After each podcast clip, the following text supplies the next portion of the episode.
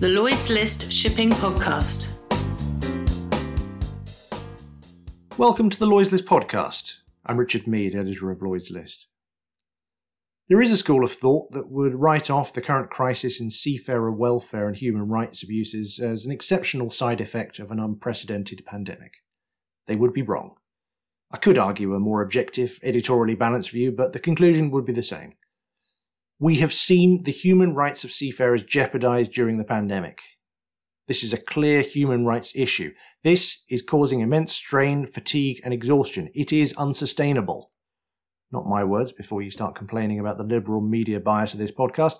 That was a direct quote from Kitak Lim, the Secretary General of the IMO, who, as you will remember, spent much of last year issuing increasingly frustrated and apparently ignored pleas to his member states to take the crew in crisis seriously.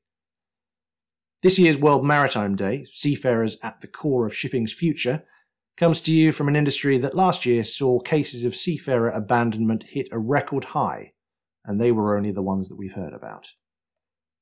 At the murkier end of our industry, human rights abuses sadly continue to go unreported and unremarked upon, even in this podcast. So, with that in mind, I wanted to start the year with a guest who, frankly, we should not be featuring. The NGO Human Rights at Sea has spent the last seven years defining, developing, and sharing the legal and policy basis for addressing the explicit application and enforcement of human rights and highlighting the protection gaps in our industry. The reality is that bodies like this shouldn't exist.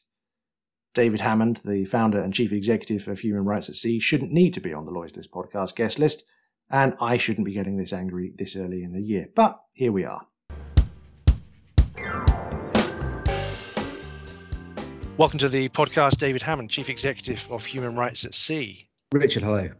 So, we're starting the year with a very necessary discussion around human rights at sea, which is unfortunate. But we spent a lot of last year talking around uh, the coronavirus pandemic. And the reason I wanted you on the podcast this week, early on in the year, is to really hammer home the point for those who haven't quite clocked it that human rights at sea is not just a coronavirus story. Now, I know that that probably won't be news to most of our listeners, but the danger is, of course, that the stories that the general public have seen around 400,000 seafarers being stranded and, and, and the various reporting that we've seen in the mainstream media now means that this could be written off as a bit of an exception, uh, you know, something that is anomalous and uh, they can move on as soon as the coronavirus disappears and uh, happily forget about shipping once again.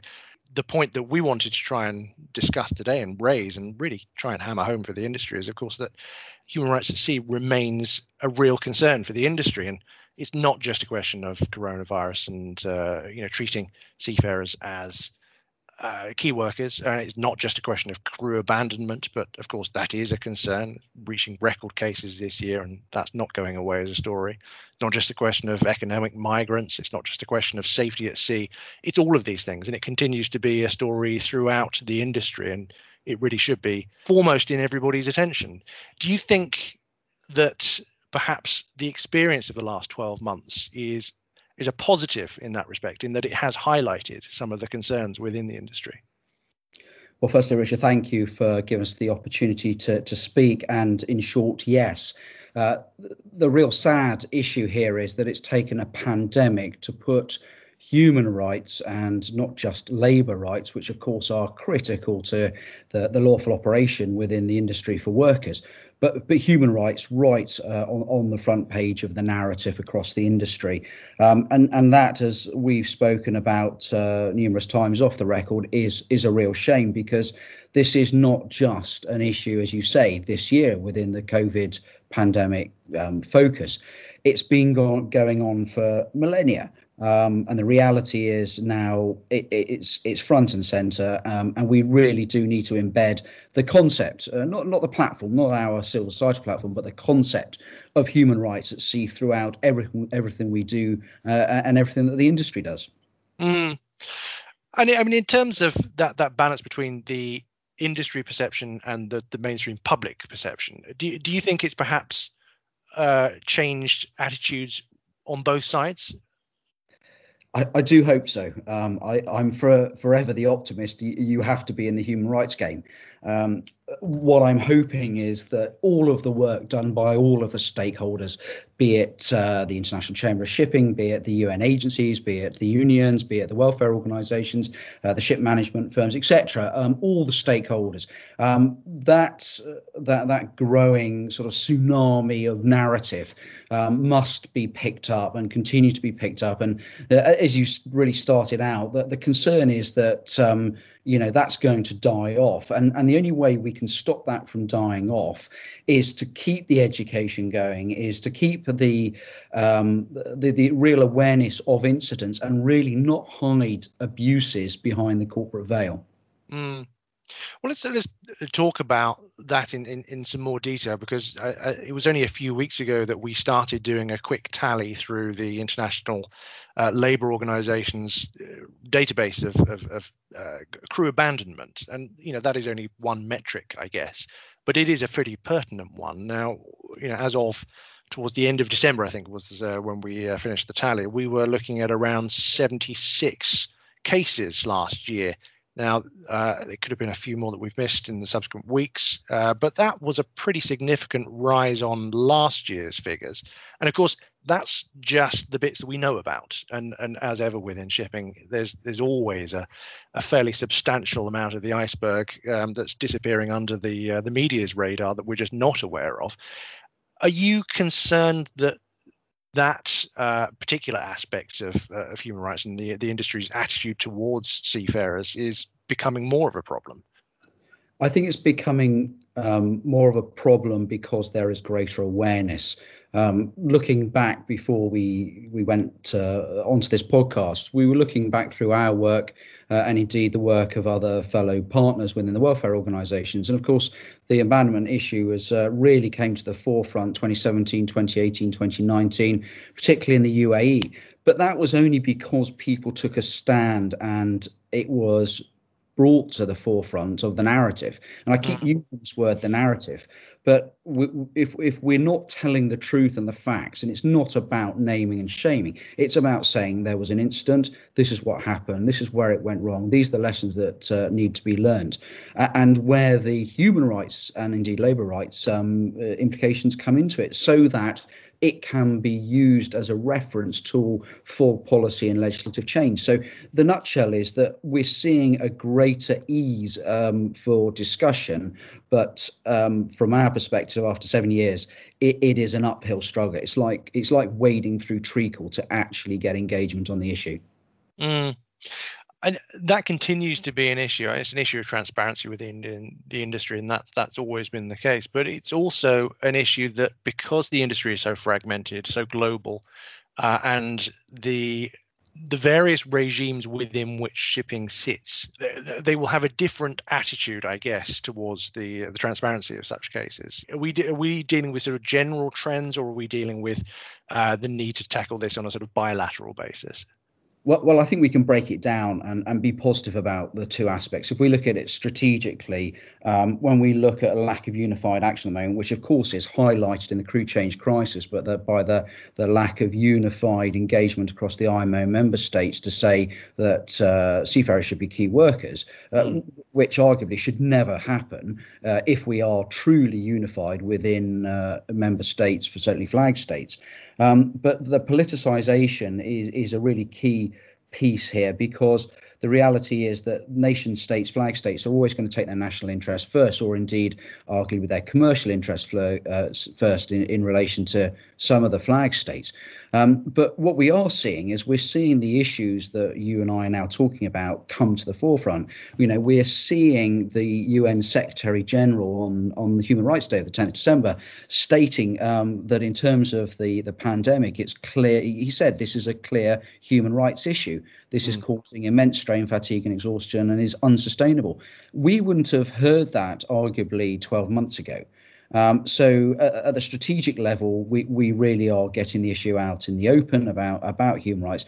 At, at the specific level, Um, you could pick up any real issue here. You could pick up uh, the issue of abandonments, as we've just done. We can look at the issue of deprivation of liberty at sea, um, particularly with the Nave Andromeda um, case just come to the forefront with the Crown prosecution's uh, outcome of that and why they didn't charge the two suspects. Um, uh, as equally as you can look at the issue of rescue at sea for the migrants in the Maersk Etienne case. So, so the, the human rights piece uh, we are pleased to say is coming back, is coming to the forefront. But to finish off, uh, the reality is that as a civil society organisation, human rights at sea should not even exist uh, in today's date. Uh, it, uh, today, simply because these issues are so fundamental and core to the everyday working business of the industry. Well, I mean that's a, a very pertinent comment. The fact that you know an organisation such as yourself shouldn't exist, and you name checked the IMO Secretary General raising human rights on on on uh, uh, you know a big public platform. We had uh, everybody from the Pope to the UN Secretary General um, last year, uh, and and various international leaders in between, all trying to highlight the um, the plight of the uh, you know abandoned crew which was in many ways very good and also very instructive about the uh, lack of visibility that they had. But at no point did any of these interventions actually make the blindest bit of difference in terms of how crew were being treated uh, at a port level. Um, and at that point, we were, you know, getting mired in the bureaucracy of, of, of how such things work. And arguably, you know, that was an exceptional series of cases. But I would argue actually that it was very instructive about the, the way in which um, shipping and seafarers themselves are, are held internationally. They are low down the priority list in terms of any government when it comes to sorting this stuff out. Uh, well, agreed. Um, and, and, the sad thing is that we have incredibly powerful institutions and state bodies, and yet the reality is the individuals who keep global trade, as we all know, flowing are not supported on a unified basis, even within the IMO member states, which is remarkable. Um, and this isn't about going after per se the IMO. It's just highlighting the facts that I believe, and I stand to be corrected. Only 46 states, um, I say I do stand to be corrected, but 46 states at the last reading actually said crew, um, uh, you know, were key workers. Well, that sums it up in, in a nutshell. But but Richard, the issue here is that a, a lot of it needs to be dialed back a bit further. We need to unwrap this, and the starting point is certainly for for ourselves in in our organisation is that when we speak to people about human rights, people either glaze over when you start talking about it, or they say, "Oh no, that's the Maritime Labour Convention." So fundamentally, the understanding of what fundamental human rights under the Universal Declaration 1948 and those 30 articles mean is not widely known across the industry. So therefore, there is your starting point. And the second point is that as you're aware, we our founding principle and everything we work to is that uh, is that human rights apply at sea as they do uh, on land. Mm. That, that principle, Richard, needs to be embedded, we would say, and not for our platform, but for, for the actual concept of human rights sea across the entire industry. And until the IMO, until flag states start talking and framing it in this way, then there's not going to be an impen- uh, a, a, necessity, rather, for people to to talk about it, embed it in the management chain, be aware of it within um, risk assessments, for example. Well, look, we are chundering through January already, but we wanted to give you a platform early in the year. So, you know, consider this the uh, platform to dish out your New Year's resolutions and your message to the industry. What what message would you give the Lloyd's List podcast listeners, and what would you say is the is the sort of the big ticket items that needs to be uh, paid attention to this year? Uh, well, well, thank you. Um, firstly, and we've said it recently, and we're very grateful to uh, Danish Shipping and the team there for reaching out after the Maersk Etienne case, along with other civil society organisations. But the point was that um, shipping entities have started reaching out to civil society, and, and I'm not going to talk just about myself, but uh, and ourselves. It's about uh, civil society having value. Um, traditionally, there's been a, a, real structure where we're we're not the official social partners, um, and we're almost uh, uh historically been seen as uh, once described as the annoying mosquito in the ear. But the reality is, this year with the pandemic has put human rights at the forefront, and so we do feel vindicated. So the the headline really is. Well, the first headline is, you know, do engage with us. We have an open door policy, uh, over 83 international publications, case studies, educational materials, all funded by the likes of Seafarers UK and other key funders um, who uh, allow us to give this away for free. Um, and, and so there is a wealth of um, materials available to, to the industry. Um, and, and, secondly, I would say that uh, what we would like to see is the normalization of the terminology of human rights and human rights at sea. Again, not about the platform, uh, civil society platform, but about the, the narrative and the concept embedded um, throughout uh, the entire supply chain um, and, and based around that single principle that human rights apply at sea as they do on land. Uh, and we believe that matters will then fall out from that that will engage, enable us to engage with industry uh, a lot better. But um, if you if you want to know what's really happening with human rights, then come to the horse's mouth. Well, I would wear annoying mosquito label uh, as a badge of honor personally, but uh, we will no doubt be picking up on various aspects of the human rights themes throughout the year in the podcast. But for now, David Hammond, Chief Executive of Human Rights at Sea, thank you very much for joining the Lloyd's List podcast. Thank you, Richard. Appreciate it.